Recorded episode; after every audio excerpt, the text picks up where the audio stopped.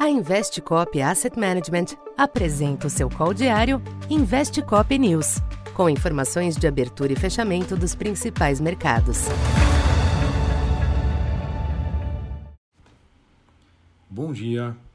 Eu sou Silvio Campos Neto, economista da Tendências Consultoria, empresa parceira da Investcop.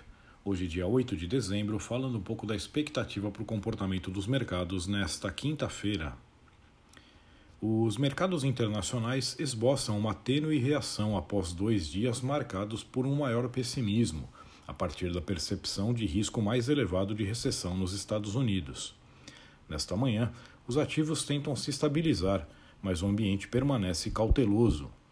As bolsas europeias e os índices futuros em Wall Street oscilam ao redor da estabilidade, estancando as perdas.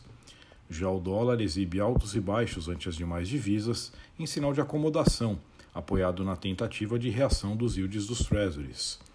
Nesse sentido, após bater o menor nível desde meados de setembro ontem, em 3,4%, a taxa de 10 anos mostra uma leve alta nesta manhã.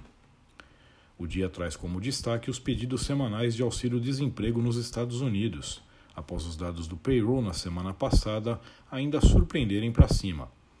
O indicador não deve alterar substancialmente os rumos dos negócios, com os mercados à espera do PPI amanhã e principalmente do CPI e da reunião do Fed na próxima semana. Entre as commodities, petróleo também sai a uma breve recuperação após o tombo dos últimos dois dias, com o barril Brent na faixa dos 77 dólares.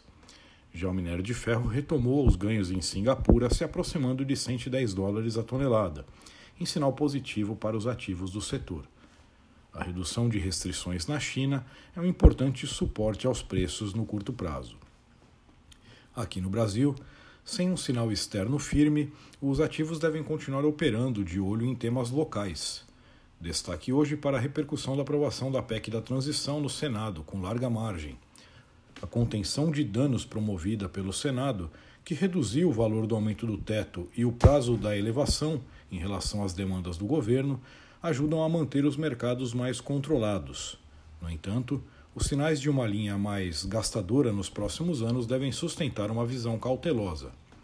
Em outro fronte, o Copom manteve a Selic e ampliou o alerta sobre o risco fiscal, embora sem sinalizar qualquer mudança na política monetária por hora.